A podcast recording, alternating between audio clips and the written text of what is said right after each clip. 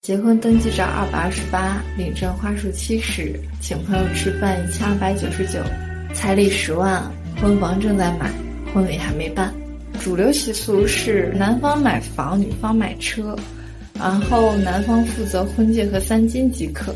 给出了十万彩礼，但是这个彩礼是之后用于首付的一部分，剩下的部分到时候再补。但其实这种状态才是普通人的婚恋状态。听友投稿：小县城，彩礼十二万，三金加钻戒三万，两边酒席三万，婚庆加婚纱一点五万，婚前过去买东西加习俗六万左右，车十万。夫妻跟父母同住。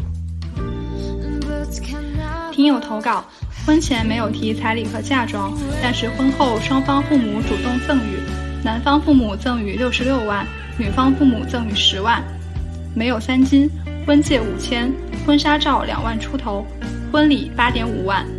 没有做婚前财产公证，婚后住男方名下全款房，没有为了结婚房产加名或者是买新车。双方财产混同，总体来说，男方负责大部分开支。Hello，大家好，我是本期节目的轮值主播依林妹妹。赞助本期节目的博利提珠宝是西安英特斯科半导体科技有限公司旗下培育钻石消费品牌，二零二二年成立，二零二三年培育钻石产业年度供应链大奖的获奖单位。对珠宝之美的追求不应该建立在对自然环境的破坏上，越来越成为新一代年轻消费者的共识。培育钻石的市场占有率也在飞速提高。团队致力于打造新国潮风向下的科技型珠宝销售品牌，用技术手段打破天然钻石长期以来被国际性垄断企业把持定价权的局面。作为全球最大的培育钻石生产国。博利提很荣幸成为行业中技术领先的少数派，为消费者提供高品质、可信赖的钻石珠宝作品。斯人若彩虹，遇上方知有。博利提为越来越多的年轻人提供能负担得起的奢侈，见证每一段浪漫故事。这期节目我们将来聊一聊结婚开销的那些事儿，也邀请到了第三期的返场嘉宾阿宇。哎，阿宇，你的感情状态大概是什么样子的呀？能不能给大家描述一下？大家好，我是阿宇。上一次来，其实聊的还是偏职场的话题，嗯，没有想到一年多过去，已经快速进入到了人生的另外一个阶段。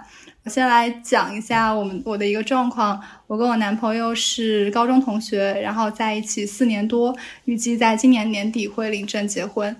现在处于一个备婚的状态，备婚的状态，感觉就是上一次大家还是初入职场的小萌新，现在就要进入人生的第二个新篇章了，恭喜恭喜！谢谢谢谢，感觉也很符合播客的调性，大家先搞事业，再再说对，再说恋爱的事情，对，先搞事业，先搞钱，然后再谈恋爱，我们就直接进入主题吧。录这期节目的初衷，是因为看到身边有越来越多的同龄人都结婚了，不由引发我的思考：年轻人还能不能结得起婚，以及结婚大概要花多少钱？在中国这个背景下，我们可能需要去遵循什么样的风俗和流程？所以这些话题就非常适合正在备婚流程中的阿宇来跟大家一起探讨。其实，在录这期播客前，我也在网上搜索了很多跟彩礼呀、结婚花销相关的话题，就会发现基本上都是在有很激烈的一个争吵。嗯其实这个话题来对大家来讲也是比较敏感的。那依林，要不你先来谈一谈你对一些彩礼啊，还有婚礼开销这方面的看法？啊，好呀，好呀。其实我觉得彩礼的话，网上各种说法就特别的众说纷纭嘛。我自己的话，觉得是需要要的，但是要多少呢？就是不不需要是一个非常大的数字，就是什么几十万啊、上百万的彩礼，我觉得听上去确实很夸张。但是有一些吉祥意义的这个数字来表达一个男方对女方的诚意，以及家长对于小辈的祝福，还蛮好的。像八呀、六呀，都是比较好的数字。就是我更多的觉得它是一个形式。哦，所以它其实更像是一个彩头，就是说拥有这些比较有意义的数字，然后可能代表说。对于整个家庭的一个祝福。嗯，对对对，就老中人嘛，还是有一些迷信在的。懂了懂了。那阿宇，你觉得呢？呃，我觉得彩礼首先你要在这个谈整个过程中感受到双方的一个诚意，就是它一定不要变成是一种交易，嗯，就是像是拍卖会一样，我喊一个数字，你喊一个数字，然后我们为这个数字 battle，这样我会觉得它其实很变味，就是失去了它本身一个意义。所以我可能跟你想法比较类似，就是在一个比较合理的范围内，它。是一个比较好的一个彩头，这样的话其实算是父母对于小家庭的一个支持。但是我会觉得，为了所谓的几万，或者是非要几十万这种闹得特别头破血流的，我觉得就没有什么太大的意义。嗯嗯，对，是的。然后我还会觉得，比如说男方他愿意去给这些钱，就无论是多少，也表示一种对他们俩关系的认可。女方她要的太多，就也也有点显示出我不太看得起这个人，所以我漫天要价。然后如果女方只要了一些比较合理的数字，对方却仍然不愿意给的话，其实也像天价彩礼一样，也说明了这个男生他可能也不太看好这个关系。对，我觉得彩礼它更像是一种表象，就是你在过程中如果有什么矛盾，且这个矛盾让你觉得两边是不可调和的，会有很大的争吵，那可能说明在之前的感情过程中就会有一些问题，只不过他通过彩礼这个形式去反映。嗯，所以就是我觉得这个真的就是丰俭由人，就比如说你们两边的习俗都是这个样子，那你们这样的话其实就没有什么关系，就是看。个人吧，但如果两边的习俗差别特别大，而且你非要按照这个习俗去走，不肯因为对方的情况去做一些让步的话，呃，我会觉得可能也需要思考一下，是不是感情方面有什么问题。嗯，是的，是的。然后我觉得我们也可以来分享一下听到的身边的彩礼相关的故事吧。好的，我们要不先分享一下我们自己的家乡大概是个什么样的数量啊？好呀，好呀，就是我在四川，感觉四川是一个彩礼比较少，这概念不是特别兴盛的一个地方，可能大多数家庭就八万八呀，或者是好听一点十万啊这样一个数字，然后也没有听到太多其他的婚俗，就比如说我听到有些彩礼会比较高，还有一些改口费相关的风俗，我在四川是没有听到的。啊，我来同步下我的情况。我自己是湖北的一个三线城市，我们那边基本上常规的就是十万以内，比如说像六万八、八万八，但是也会有一些就是稍微高一点的数字，比如说十八万八和二十万，这种是相对比较少的。最近有听过一个女生，她的未婚夫是江浙那边的。就是人，然后可能给他的彩礼是二十八万吧，这个可能是我们那边相对比较高的数字了。然后一般来讲，可能你见面的时候会有见面礼，这种一般讨个彩头，像是一万零一这种，可能会有这样的习俗。嗯，然后可能默认是男方，比如婚前买房，女女方买车，但是这个也要看自己家的情况。嗯，明白明白。嗯，那刚才我们分享了通用一点的地方习俗，有没有身边的这些彩礼故事可以来分享一下？我觉得这个八卦简直太太多了，就是我周围有听过，嗯，就是我们家那边女生是因为自己的亲戚有个人结婚，然后他有二十万，所以就找男生那边要了二十万，但是男男生那边家庭情况可能是不是那么的。就是富裕，所以就是因为这个事情，然后就闹崩了。然后男生说不结了，然后后来女生说没事，这个钱我们可以不要了。男生说那我还是不结，所以就这么闹崩了。哦，就就直接崩掉了。对，哦，我前几天在办公室也听到一个非常类似的，男生的女朋友要五十二万的彩礼。然后男生特别的纠结，就在问身边的兄弟自己还要不要结这个婚，因为可能五十多万对于他一个刚刚工作没多久的人来说，也是一个不小的数字。但是女方那边就是不愿意让步，并且说这是父母一定要的钱。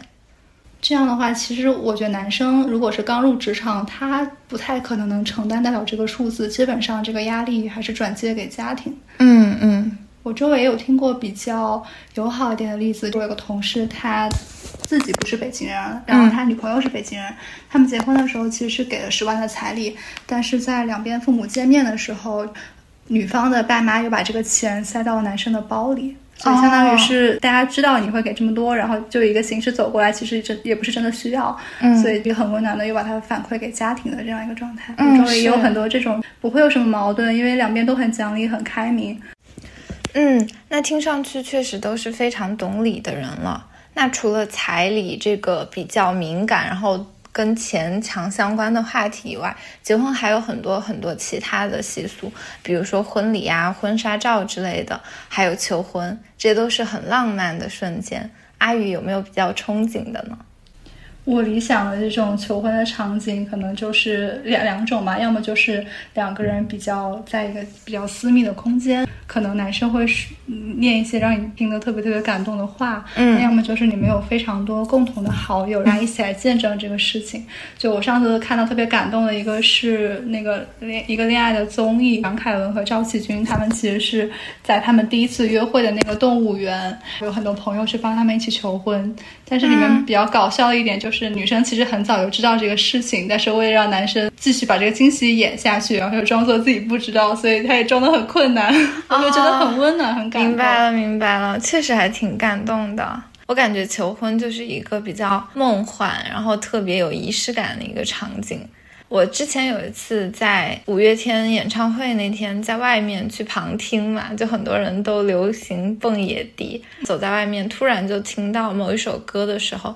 旁边的观众就突然大声的啊起来，我就凑进去看，刚好也在录像，就录下来了一个男生他正在求婚的瞬间，旁边的看看的人就说啊在一起在一起在一起，女生也就立马答应了他，这是一个，还有一个是我的表哥，他给给我的嫂子求婚的时候也是提前了一两个月，把他们家的楼顶花园。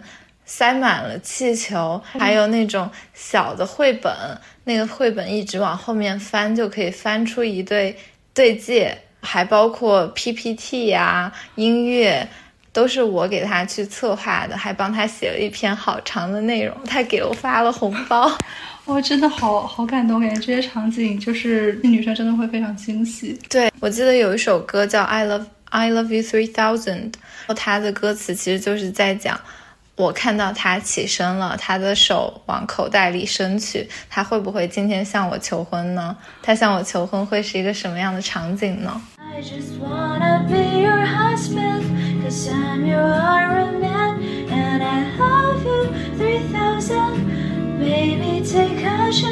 ？Cause I want this to be so？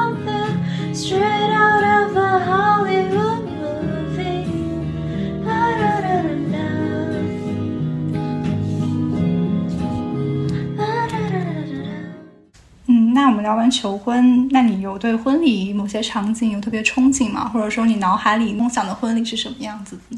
啊。那我梦想可以很大吗？可以可以，那种岛上的婚礼哦，他那个是应该是求婚。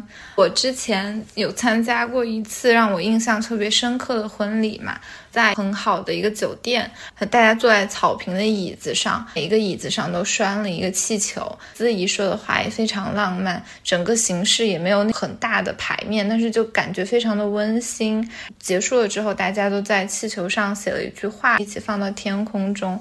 再去吃了一顿非常可口的晚餐，就是我感觉这个是比较理想的婚礼。但是现在慢慢慢慢，嗯，就是长大了，就感觉对于有一些非常 I 的人来说，或许参加婚礼去表演他们的感情有多么的忠贞，其实有可能是一种折磨。我现在会觉得两个人单独去旅行呀，或者是一起做平时不会做的事情，都也是比较好的。婚礼的形式，所以感觉现在婚礼的形式其实变得很多样，就是我们不要拘泥于一些世俗意义上的，比如说像接亲，大家还要答题，要进门发红包，就这种流程，可能很多人不是那么喜欢了，就想要一种大家都比较自由的那种婚礼的形式。嗯，对对对，是的。然后刚刚你有讲到那个发红包嘛，就我有一个朋友告诉我。婚礼其实有很多看不见的开销，他的婚礼就当时是包了二百个小红包，然后到处发。其实这一笔开销也还是蛮大的啊，就是来的宾客，包括说你可能要进门，然后那个伴娘可能不让你进门，就是各种环节可能都会需要。嗯，对对对，是的。那阿宇呢？你有没有比较憧憬的婚礼的那种形式？我理想的它可能是一个室外的花园，或者是在海边，然后你两个人亲朋好友最亲近的人。就人也不是那么多，但是你可能是在一些大自然的见证下去进行这样的环节，就我觉得特别浪漫。对，然后我也会看 B 站上有些人的婚礼，就是男生女生都非常有才华，他们可能一上来先唱支歌或跳支舞，然后还有伴娘团、伴郎团一起跳那个 La La Land，所以我感觉到好卷啊！就是这个年头没有点才艺，感觉都不配 结婚了。是，而且我有跟我爸妈聊过这个问题，然后我爸就特别撺掇我去旅行结婚，因为他觉得。你们俩在台上像是两个玩偶一样，就是你们在自己 cue 这个流程，像是在表演给别人看。嗯，对。而且他他想，如果让他去发言，他一定会非常的尴尬。嗯，对对对，是的。但是旅行结婚的话，就可能是两个人能够享受一些私密的时光。是的，所以就是看个人的一个情况，我觉得每个人都能找到比较适合自己的方式。嗯，对对对，哎，那那个婚纱照要不要拍呢？啊，那一定要。我我其实对于婚礼还有一个比较好的场景，就是我穿着婚纱，然后走进去那个一瞬间，就所有人都在看我，脑门上写着三个字：我最美，我全场最美。啊，是 就一定要有这个环节。我觉得婚纱照它可能就是一种偏纪念性质的，你你可能之后也不会去翻。但是那个环节、那个经历是很重要。嗯，对，一生一次的瞬间，除非要结很多次婚，就能够重温一下。哎，那刚刚讲了婚纱照、婚礼，包括求婚，其实我觉得还有一个蛮浪漫的，就是掏出戒指的那一瞬间啊。是，好奇你有没有定好自己想要什么戒指？啊，我其实最近已经去定做了款式，然后可能。下周、下下周就会去拿货，所以刚好问到了我现在经历的这个环节。就其实我。开始有考虑过是黄金的偏黄金的还是偏钻戒，嗯嗯，但是我可能个人不太喜欢黄金首饰的款式，然后我会觉得给我一个金条可能是比较划算的，这种现实主义开始上头。但是我会觉得钻石它确实很好看，嗯，但它呢确实又不保值，对，很贵，就可能一克拉要五万甚至更贵。对我当时有去西单转很多店，最后其实是进了一家培育钻的店，然后他告诉我，其实这两个东西人工。钻和培自然钻，它的化学成分其实是一样的，只不过它们的生长环境不一样，所以我想刚好可能就比较适合我。就是我虽然觉得它好看，但我不想付这么高的溢价，就很适合我这种又想要一点性价比又又想要一颗钻石的人，所以最后是选择了培育钻。哦，哎，感觉挺好哎。而且我之前有发一条极客，就是问大家都用了什么样的戒指嘛？像培育钻也是一个比较主流的回答。哦，是吗？嗯，对我我来给大家念一下，就是我的原籍内容是最近找了一些已婚的同事了解买了什么戒指，结果如下：第一个是比较富的，他买的是 Tiffany 的经典六爪钻戒。哦，我还去逛过 Tiffany，这个要多少钱？是不是要上十万啊？哦，我是这样，我是一进去先看到门口站着几个西装革履的工作人员，然后我就很害怕，因为我当时穿着凉鞋和牛仔裤，我就不配进去。我进去看一个钻戒，它看起来比。其他钻戒大很多，他就说这个是过了百万的哦。然后我去看了这个六爪钻戒，他问我你的预期的价位是什么样？嗯我想他可能会期待我报一个几十万的数字，然后我就打扰了，我就退出来了。所以你都还没有问到它价格到底是多少？是的，我觉得。太贵了，我可能不配，就是我也买不起它，然后我也不想买它，我们双方也看不上。明白明白。然后刚刚是讲的一个比较贵一点的选项，还有就是梵克雅宝或者是卡地亚的素全，就他们其实也是大牌，但是相对来说会比较划算一些，可能在一万左右这个价格，可能是不带钻的，就只是一个。对对对，是的。也有刚才你提到的金戒指。金戒指的话，就可能会让大家有一些实用主义的上头嘛。嗯，对。然后还有一个就是培育钻，嗯。下面的话还有一些别的朋友去聊，有一个比较副歌的人，他说我应该是上美巴黎或者是 H W 这种吧，就给大家普及一下 H W 的钻戒，就可能都是。十多万、二十多万起步这样一个情况。下面的话也有人说买了梵克雅宝全球断货的那款，还有人说借了一个钻戒走流程，这个就是彻底的实用化了，就只走个流程。然后还有一个是选了 Tasaki，是一个珍珠品牌，我觉得它的款式也非常好看。其他的就基本上都是我刚刚提到的那四种主流或者是培育钻的了。那你心目中有一些梦界吗？你会对哪些款式比较青睐，或者哪些品牌？啊，我觉得我肯定会有梦和现实的部分嘛。然后如果是梦界的话，那我就 H W 了，反正都是做梦嘛，没有上限。对，但是我可能也会。跟你有一样的考量，我希望能够在有一种比较好看的款式的基础上，也承受不是非常高的溢价。我是找伯利提去定制的话，就是在一万左右的价格，实现梦想也不会太肉痛。比较想了解一下你选择培育钻的一个核心的原因是什么？首先，我选培育钻可能是因为我对某些品牌不是特别的在意，我更看重的是款式。比如说，我有去看过周开头的某些钻戒的牌子，以及像 DR 这种，我可能对于有些款式不是特别满意，因为我更喜欢那种扭臂的，它的戒托不是一个非常规则的圆形，它可能是有一些设计感，上面有些碎钻，这种会比较喜欢一些。在这种情况下，我是感觉那个。培育钻和自然钻相比，它们的化学成分其实都是一样的，都是碳，都是金刚石。而且，其实对于培育钻来讲，它们的整个生产的工艺可能还会更纯净一些。但是天然钻它肯定会被赋予一些大家认为的意义，因为它相对来讲可能稀缺一些。但我其实不是那么吃这一套，我觉得可能是商家的一些营销的手段。所以相比来讲，我会更愿意选择培育钻，就是我又想拥有一颗钻石，但是又不想付这么多高的价格。哦，那他们的差价能够有多少倍呢？差价其实现在一克拉的钻石至少要几万吧，但是如果是培育钻，可能是几千或者是一万一克拉。对，那其实差了差不多快十倍。对，而且就是培育钻的价格，它现在。相当于它的生产工艺越来越好，那么它价格可能还会就再往下走一些，所以相对来讲是比较划算的。而且如果你非要看钻石保值这个因素，我觉得你一些大克拉的天然钻石，它可能是不会那么掉价，但是你的流动性这个方面不是很好说。就如果如果你真的想把它出出去，是不是真的有人收？嗯，所以在这个方面，我会不是那么愿意选择天然的钻石。嗯，所以说就丰俭由人，我们可以在保留自己想要的款式下，选择一个比较高的性价比。比如说我刚提到的梦界 H W 的 One，找伯利缇去定制的话，就是在一万左右的价格，实现梦想也不会太肉痛。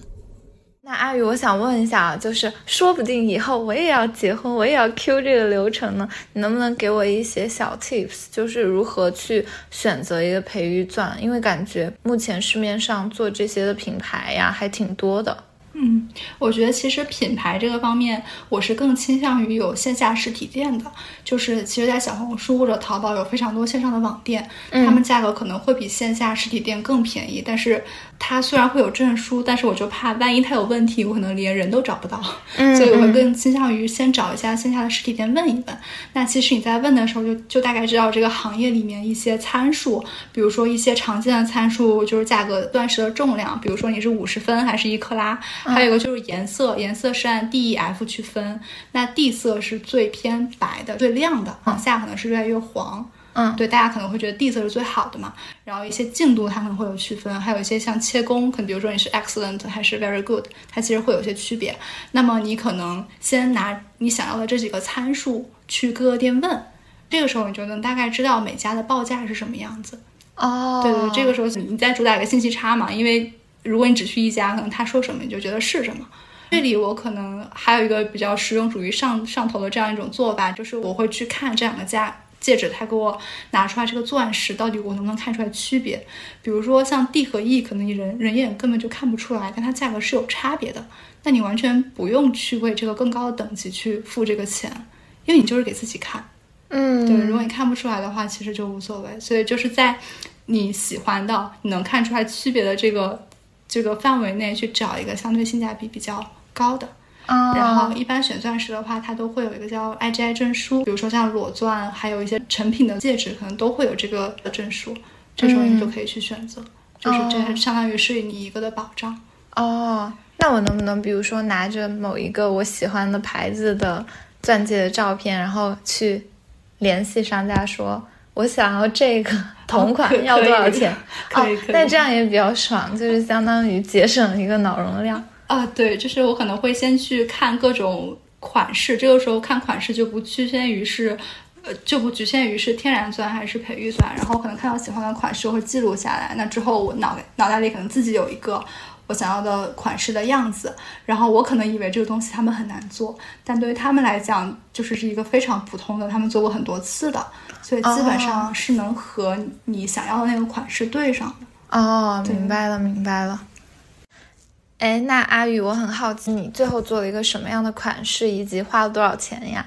呃，我最后做的款式其实是我刚才比较喜欢那个纽币的款式，就是它上面戒托上会有一些碎钻的镶嵌，它会显得这个钻石比较大。我不想要那么那么大的，我觉得显得过于的浮夸，所以我专门挑了五十分这种大小的，可能对我来讲比较合适。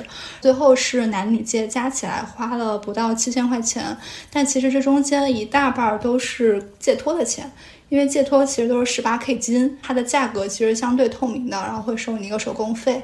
其实钻石在里面占的部分不是很多，所以就是这个钻石的溢价其实不是那么高。如果选择培育钻的话，哦，明白了。所以有可能你比如说选择五十分是两个戒指，一共七千多的价格。如果你选的是一克拉，它也不会说贵到哪里去。但是如果是天然钻石的话，可能这个价格就会有一个比较大的。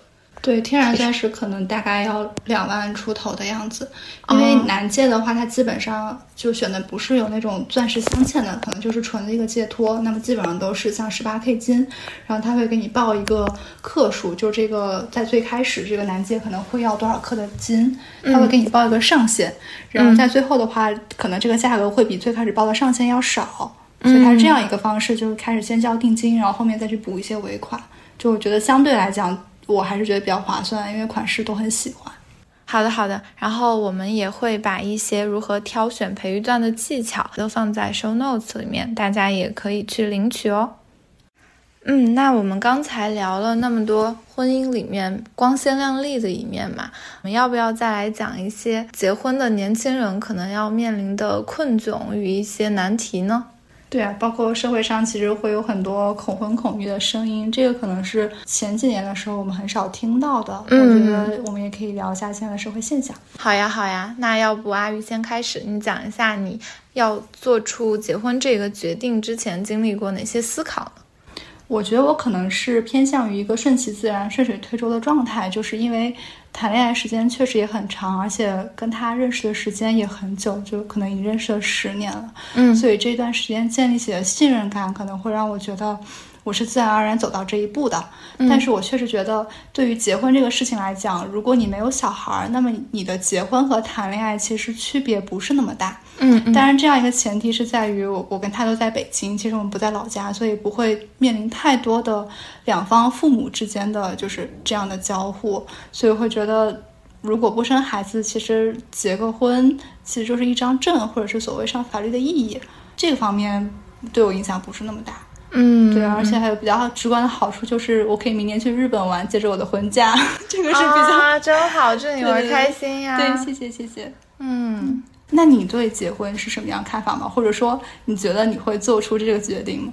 嗯，其实我觉得我结婚的看法的改变还蛮大的。刚刚工作或者是工作之前，我一直都非常笃定，觉得自己一定要结婚。然后我的梦想就是跟我喜欢的人结婚，有一个非常幸福的一生这个状态。但是当我真正的步入了职场，然后也在互联网这么一个不利于。女性生育的一个环境待了这一段时间之后，我开始质疑结婚它给我带来的好处更多还是坏处更多了。它有可能会让我陷入一个非常被动的局面。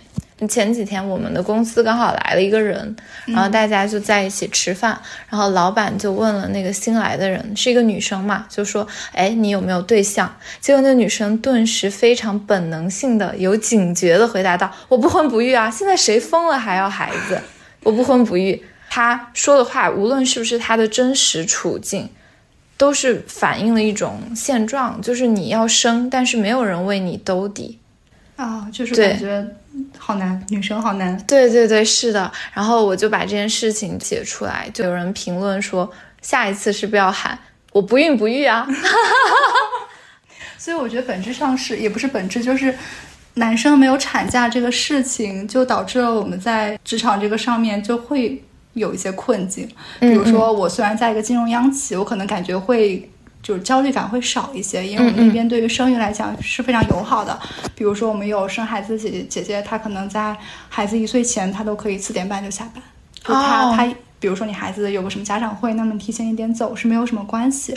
然后大家甚至。就是毕竟要响应国家政策，可能还会比较鼓励这个事情，但是你会自然而然的看到你的一些高层男女的比例可能就非常非常悬殊，就你也不知道是不是完全因为这个因素引起，但就大家会给你讲啊，你现在精力很充沛，但是如如果有了孩子，他会非常牵扯你的精力，怎么怎么样，挺悲哀的，就是他是不自然的会影响到你。嗯嗯嗯嗯，是这样的，是这样的。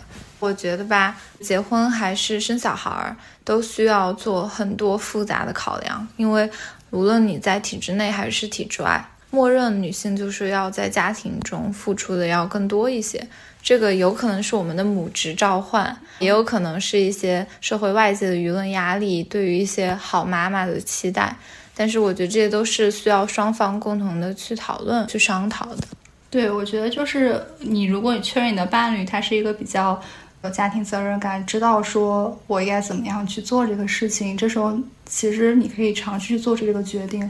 但如果你感觉到你的伴侣他可能就是一个丧偶式育儿，或者说他觉得女生就应该做家务，男生个孩子是理所当然的，他也不会去太体谅女生所会经历的困难。就是男生确实很难共情，但如果他们都不尝试去共情，我就真的非常打鸣。很多感受是。上一届、上一代的很多父辈，很多时候就是这样的状态，就他会觉得这是一件非常理所当然的事情。嗯，所以我必须非常确认我的伴侣身上没有这些让我警铃大作的因素，我可能才会去做出这个决定。嗯，明白了，明白了。突然想到前几天我有一个结婚的同事，他最近也是在考虑要不要小孩这件事嘛。他就突然说了一句话：“好希望我现在已经四十多岁，失去了所有的生育功能，没有任何的性残值了。” 他他是会接受到外边的压力是吗？就是在你这样一个年龄，嗯，对对对，因为他现在在互联网嘛，就如果他要去找一个下家，可能就要去解释我为什么是已婚未育这样一个状态。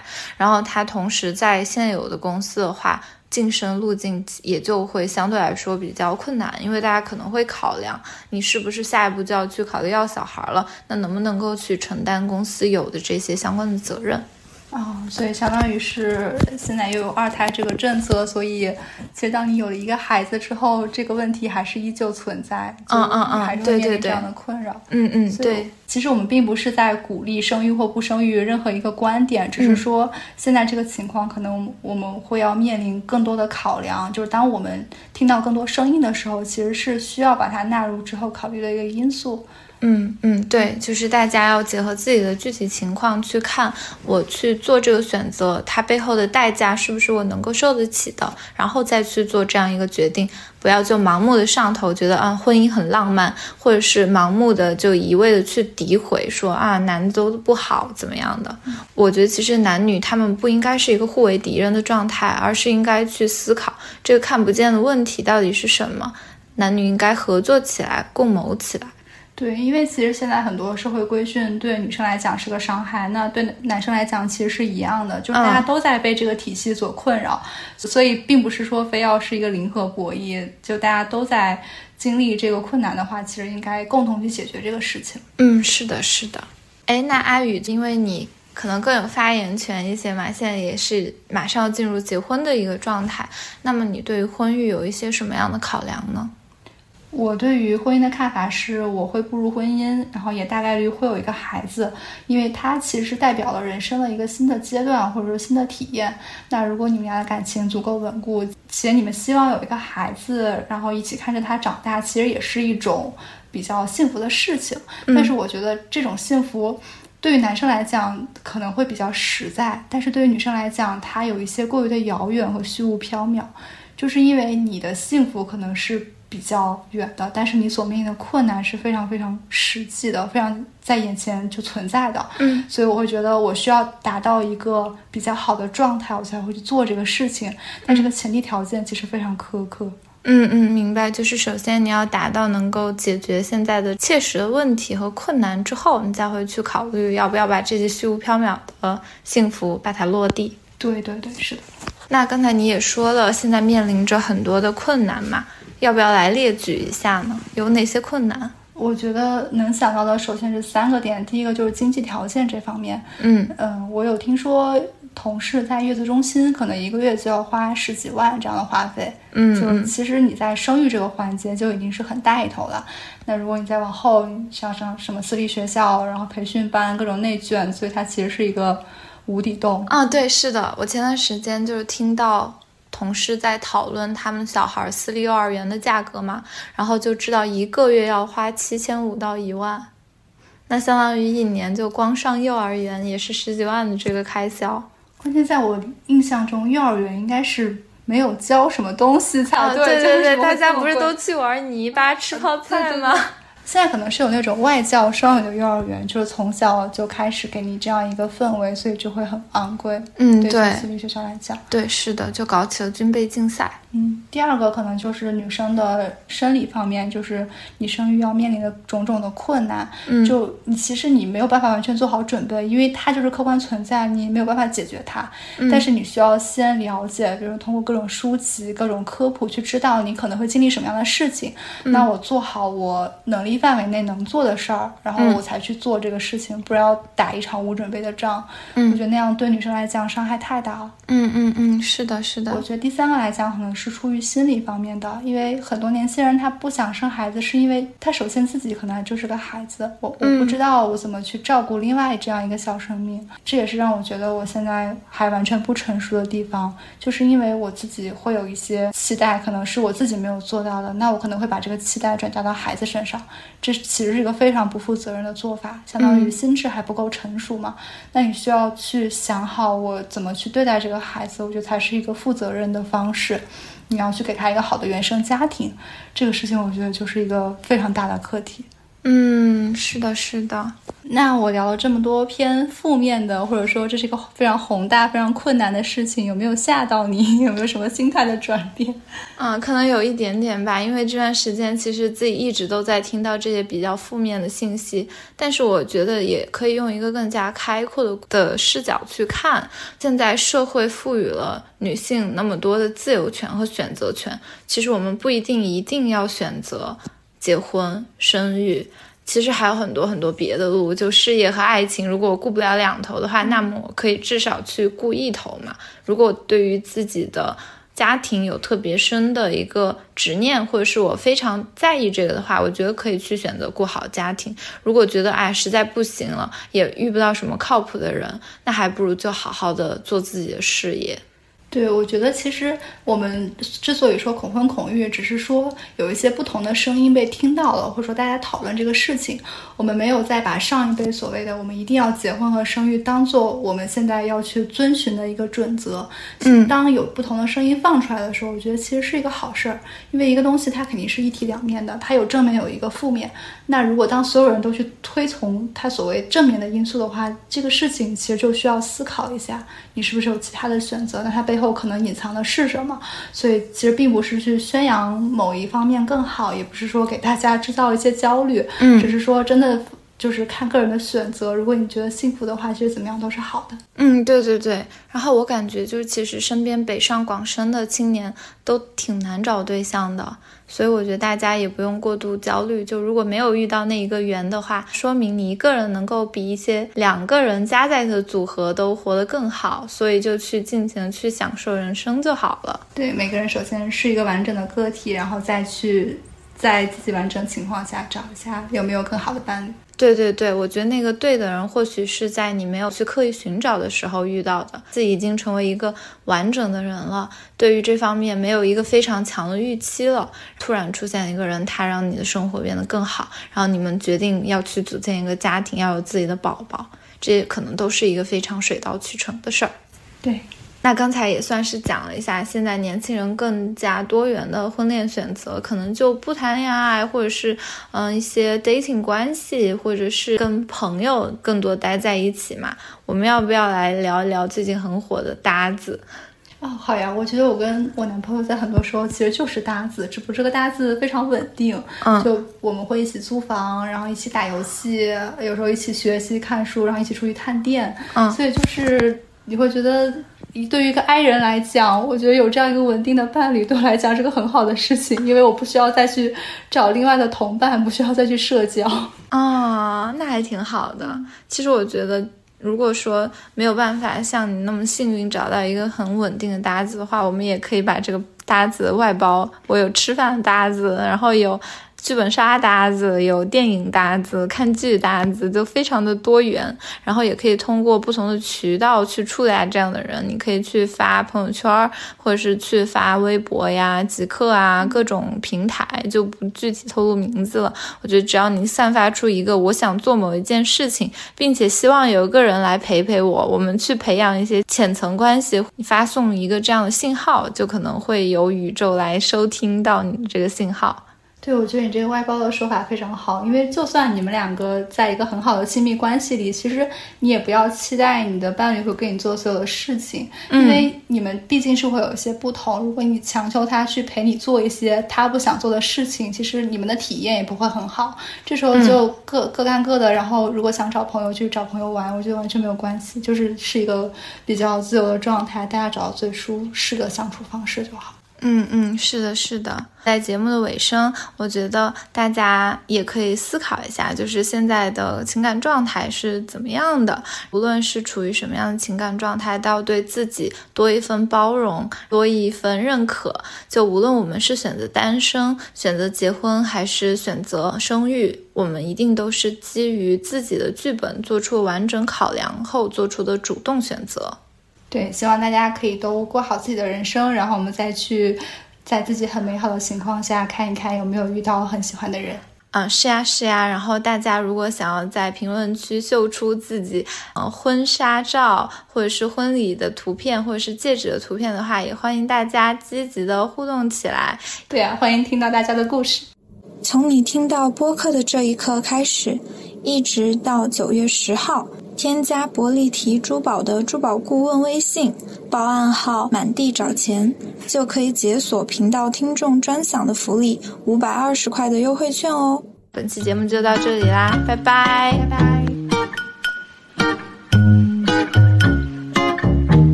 Don't you agree? Obviously, you know I'm aware of that. I'm breaking hearts like a heart attack. Got them right where the carrots at. Wrap around my finger like a ring, ring, ring. They just like puppets on a string, string, string. I put it down, they hold me up. They doing way too much, so I just let it ring, ring, ring. Oh, oh, oh. Yeah, I received your message all 23. You know I'm Jordan with it. G-O-A-T. Obviously, you know I'm aware of that. I'm breaking hearts like a heart attack. I got them right where the carrots at. Wrap around my finger like a ring,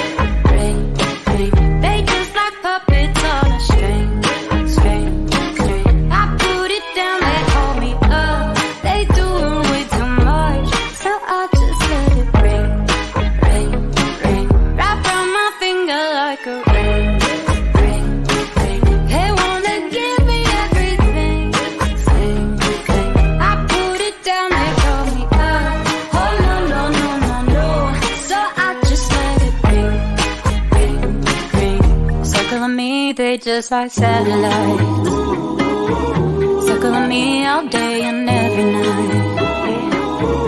Circling me, I'm sure you sympathize. La la la la la la la la. Oh na na, wrap around my finger like a ring.